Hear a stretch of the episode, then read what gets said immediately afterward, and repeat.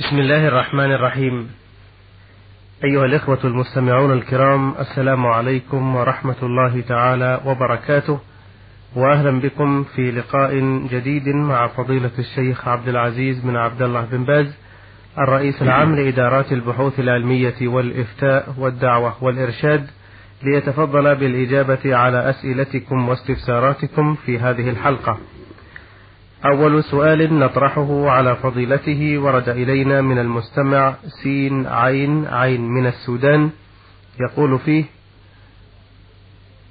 أعلمكم بأن أحد أصدقائي كان يعمل مع شخص ما في مطعم وقام بسرقة بعض نقوده وذلك بدون علم من صاحب هذا المطعم ولكنه في النهاية تاب إلى ربه وسمع أن هذا الشخص قد توفي ويريد أن يرجع هذه النقود مع العلم أنه لا يعرف مكان أهله.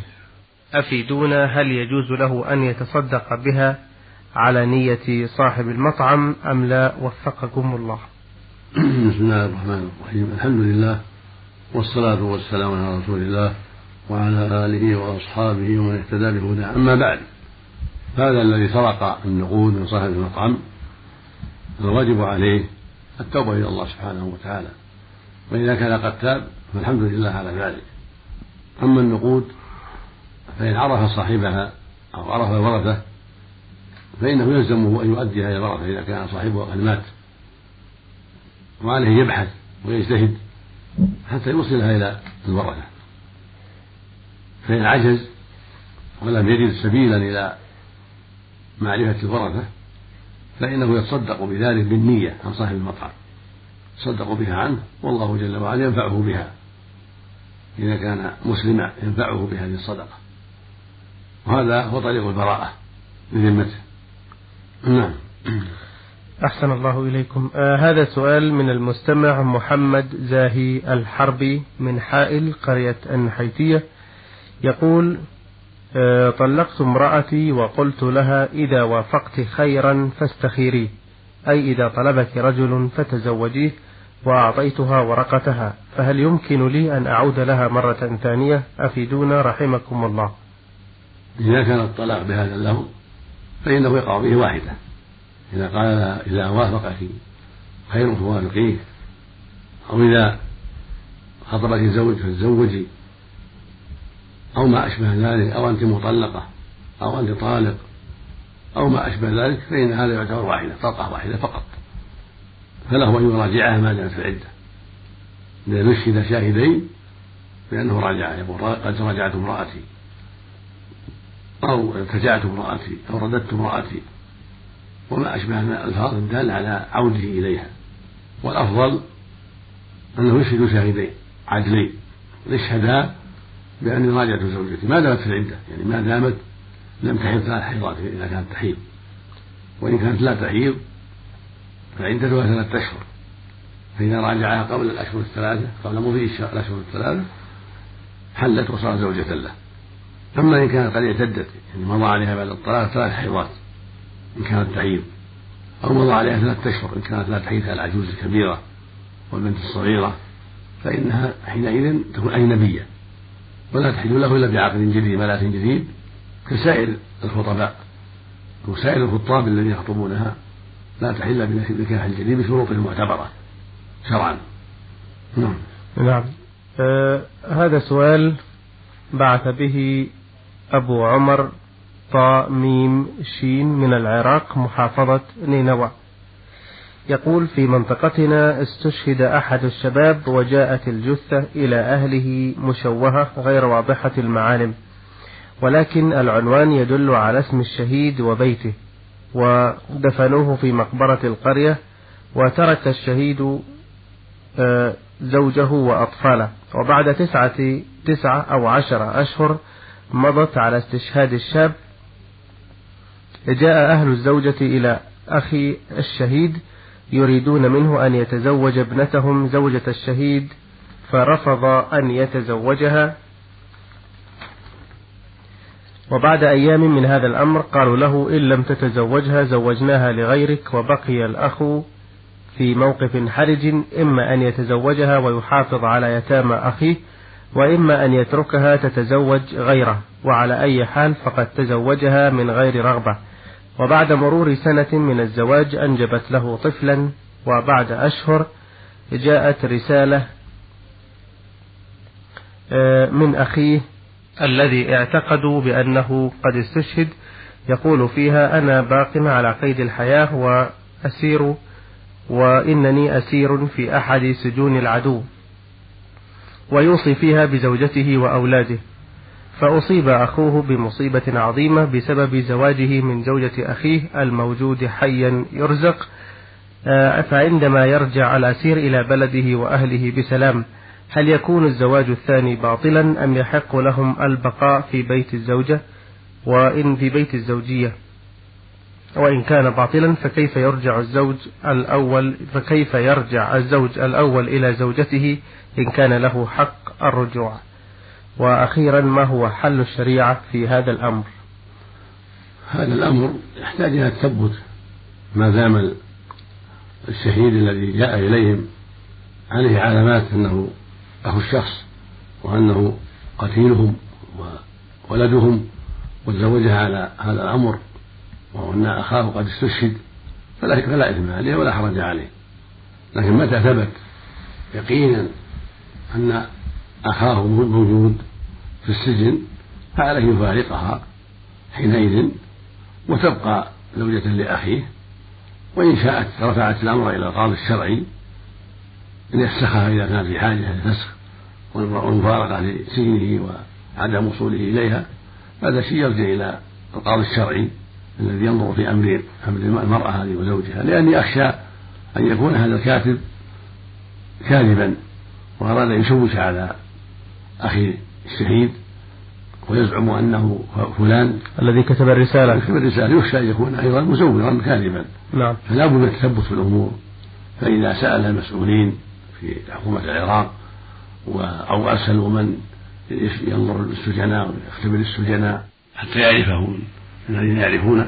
بعد التثبت من ذلك حينئذ يفارقها زوجها الجديد أخوه وتبقى في عصمة زوجها الأول ولا حرج على أخيه لأنه لم يتعمد الباطل. إنما أخذها على اعتقاده أن أخاه قد مات وهكذا اعتقاد أهلها فلا شيء عليهم والحمد لله. وإن لم يثبت هذا فإنها فإنها زوجته ولا يعجل ولا يكفي مجرد هذا الكتاب الذي كتبه إلا إذا كان معروفا أنه خطه خط أخي خط أخي أخوه إذا عرف أنه هذا أن هذا خط أخيه عرفه الشهود العدول أن هذا قلمه وأنه مرة من جديد من جديد وليس فيه شبهة لا يخشى أن أحد أخذ خطا قديما أو قلد خطه. المقصود أنه لابد من تثبت الأمور. فإذا تيقن يقينا أن أخاه موجود فحينئذ يعتزلها ويكون يكون تزوجها وهي ذات زوج ويكون معذورا والأحوط أن يطلقها طلقة واحدة خروجا من كلام من قال بصحة الزواج في هذه الحالة ولو ظهر أنه حي لأنه تزوجها على وجه شرعي باعتقاد أنه مقتول نعم. أه، لكن بعد وصول الخبر إلى أن تتضح الحقيقة هل يعتزل زوجته؟ ما يلزمه الاعتزال نعم. لأن, لأن الأصل حل حل النكاح الأصل أنه زواج شرعي فلا يلزمه اعتزالها حتى يتحقق أن أخاه موجود. نعم أحسن الله إليكم. آه هذه رسالة بعث بها المستمع عبد الرزاق أحمد من جمهورية السودان الديمقراطية الإقليم الشمالي. يقول ما حكم الدعاء بعد كل دبر صلاة بالنسبة للجماعة؟ حيث يدعو الإمام ويقول المأمومون جميعا خلفه آمين. نعم. هذا شيء لا أصل له الدعاء. بعد كل صلاة يدعو الإمام ويؤمن عليه المأمومون هذا شيء لا أصل له. بل هو بدعة. فلم يكن النبي صلى الله عليه وسلم ولا أصحابه يفعلونه بل كان إذا سلم من صلاته استغفر ثلاثا قال استغفر الله استغفر الله استغفر الله اللهم أنت السلام ومنك السلام تباركت يا ذا الجلال والإكرام ثم ينصرف إلى الناس يعطيهم وجهه. الكريم عليه الصلاة والسلام ثم يقول لا إله إلا الله وحده لا شريك له له الملك وله الحمد وهو على كل شيء قدير لا حول ولا قوة إلا بالله لا إله إلا الله ولا نعبد إلا إياه له النعمة وله الفضل وله الثناء الحسن لا إله إلا الله مخلصين له الدين ولو كره الكافرون اللهم لا مانع لما أعطيت ولا معطي لمن مات ولا ينفع ذا الجد من هذا ثابت عن النبي صلى الله عليه وسلم بعضه ثابت من حديث ثوبان عند مسلم وبعضه من حديث ابن الزبير عند مسلم وبعضه في الصحيحين من حديث المغيرة. هذه الأذكار التي يقولها إذا سلم عليه الصلاة والسلام ولم يحفظ عنه أنه كان يرفع يديه إذا سلم ويدعو ويؤمن المأمون. كل هذا محدث لا أساس له. فلا يجوز فعله بل هو بدعة. نعم. نعم. آه، له سؤال آخر يقول فيه ما حكم التبليغ للإمام بالتكبير في الصلاة خلفه بصوت عال مع العلم أن الجميع يسمعون صوت الإمام تكبيره وتحميده؟ إذا كان الجماعة يسمعون صوت الإمام ولا يخفى عليه فلا حاجة إلى التبليغ. أما إذا كان قد يخفى على بعضهم كالصوت المؤخرة فإنه يستحب التبليغ. وقد صلى النبي صلى الله عليه وسلم ذات يوم في مرضه عليه الصلاة والسلام وكان صوته ضعيفا فكان الصديق يبلغ عنه عليه الصلاة والسلام. هذا لا بأس به. إذا احتيج إلى التبليغ لساعة المسجد وكثرة الجماعة أو أو لضعف صوت الإمام لمرض أو غيره فإنه يقوم بعض الجماعة بالتبليغ. أما إذا كان الصوت واضحا يسمعه الجميع ولا يخفى على أحد في الأطراف بل أي أمر معلوم أنه يسمعه الجميع فليس هناك حاجة إلى التبليغ ولا يشرع التبليغ. نعم. آه هذه عدة أسئلة بعث بها المستمع مسعود عبد الله المولد من وادي الفرع بالمدينة المنورة. آه يقول أولا من نذر ولم يستطع الوفاء بنذره فماذا يجب عليه؟ هذا فيه تفصيل. إن نذر طاعة فعليه يوفي بها. كأن ينذر صلاة أو صوما أو نحو ذلك. لقول النبي صلى الله عليه وسلم من نذر أن يطيع الله فليطيعه. أما من نذر مكروها كأن يقول لله أن يصوم سنة كاملة أو يصوم الأبد هذا نذر مكروه. لا ينبغي. فعليه كفارة يمين. عن هذا الشيء عليه كفارة يمين. أما إن نذر لا يطيقه فإن قال لله عليه صدق بمليون ريال وما يستطيع المليون ولا ما يقال المليون نعم. يكفر كفارة يمين. كفارة يمين. لا يطيقه فعليه كفارة يمين. إذا كان لا يطيق ذلك ولا يظن أنه يطيق ذلك. فإن كان يمكن أن يحصل ذلك يكون دينا في ذمته. كأن يقول لله عليه يصدق بألف ريال وليس حاضرا. فإن هذا دين في ذمته. يسعى في تحصيله فمتى حصله ويتيسر له صدق به. أما إذا كان الشيء يعني مستحيل عادة أن به أو يستطيعه فهذا يكفي كفارته. نعم. آه، سؤاله الآخر يقول كيف يقوم رجل وامرأة بتأدية صلاة الجماعة؟ نعم. هذا له أحوال. تارة يمكن يصلي جميعا في النوافل كان يصلي هو وأمرأته أو أهل بيته في صلاة الضحى نافلة أو في التهجد بالليل أو صلاة الوتر فيقوم هو وحده وتصف النساء خلفه حتى ولو كان زوجته خلفه لا تصف معه. لا بأس بهذا. وهكذا في التراويح. لو صلوا مع الإمام صلينا خلفه. أو صلى بهن صاحب البيت صلينا خلفه. سواء واحدة أو عدد صلينا خلفه. ويجوز في الفرائض. لو جاء النساء إلى المساجد وصلينا مع الناس فإنهن يصلين خلف خلف الأئمة وخلف المأمومين.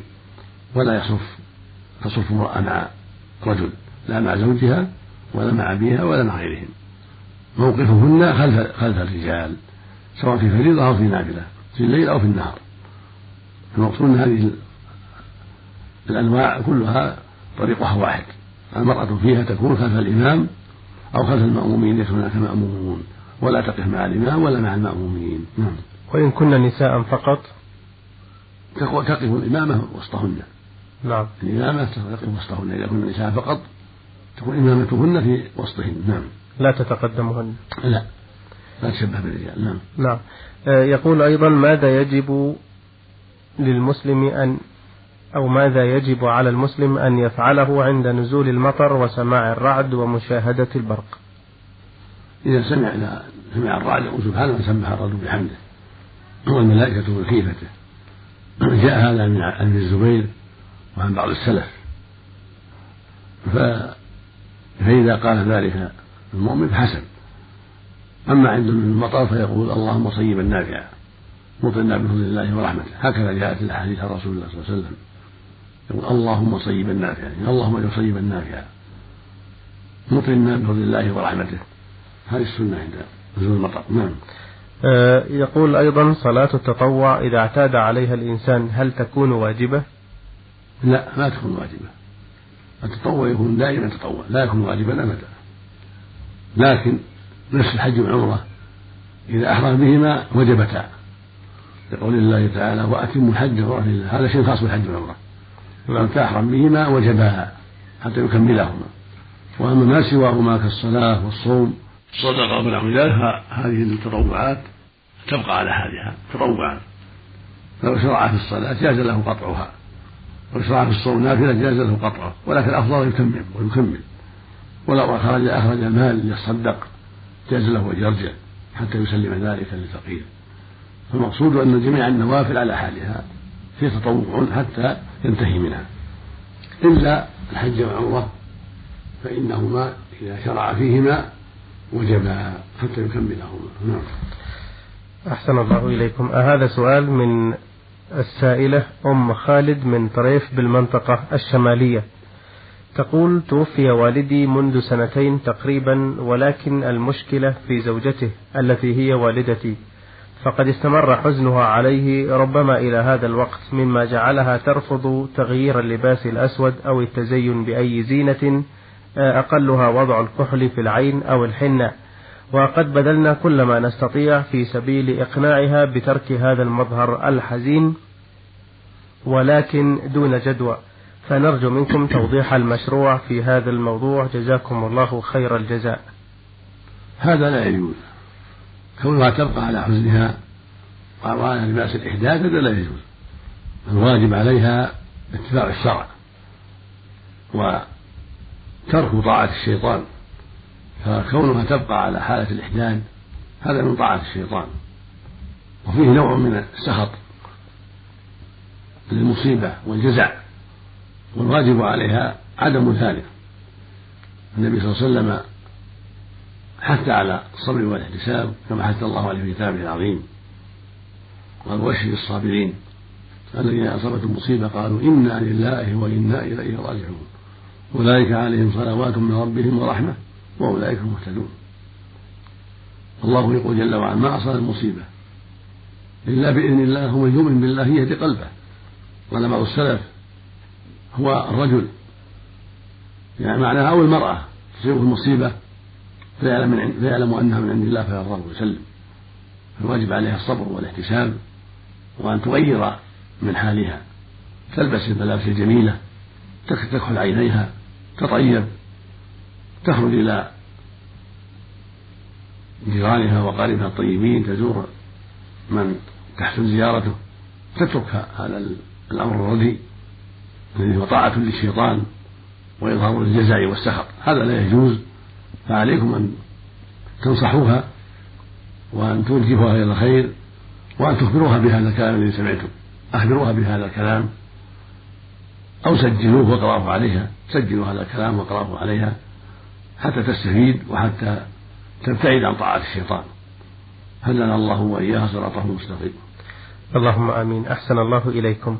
أيها الإخوة الكرام كان ضيف لقائنا هذا اليوم فضيلة الشيخ عبد العزيز بن عبد الله بن باز الرئيس العام لإدارات البحوث العلمية والإفتاء والدعوة والإرشاد وقد تفضل مشكورا بالإجابة على أسئلة الإخوة المستمعين سين عين عين من السودان والمستمع محمد زاهي الحربي من حائل قرية النحيتية والمستمع أبو عمر طا ميم شين من العراق محافظة نينوى.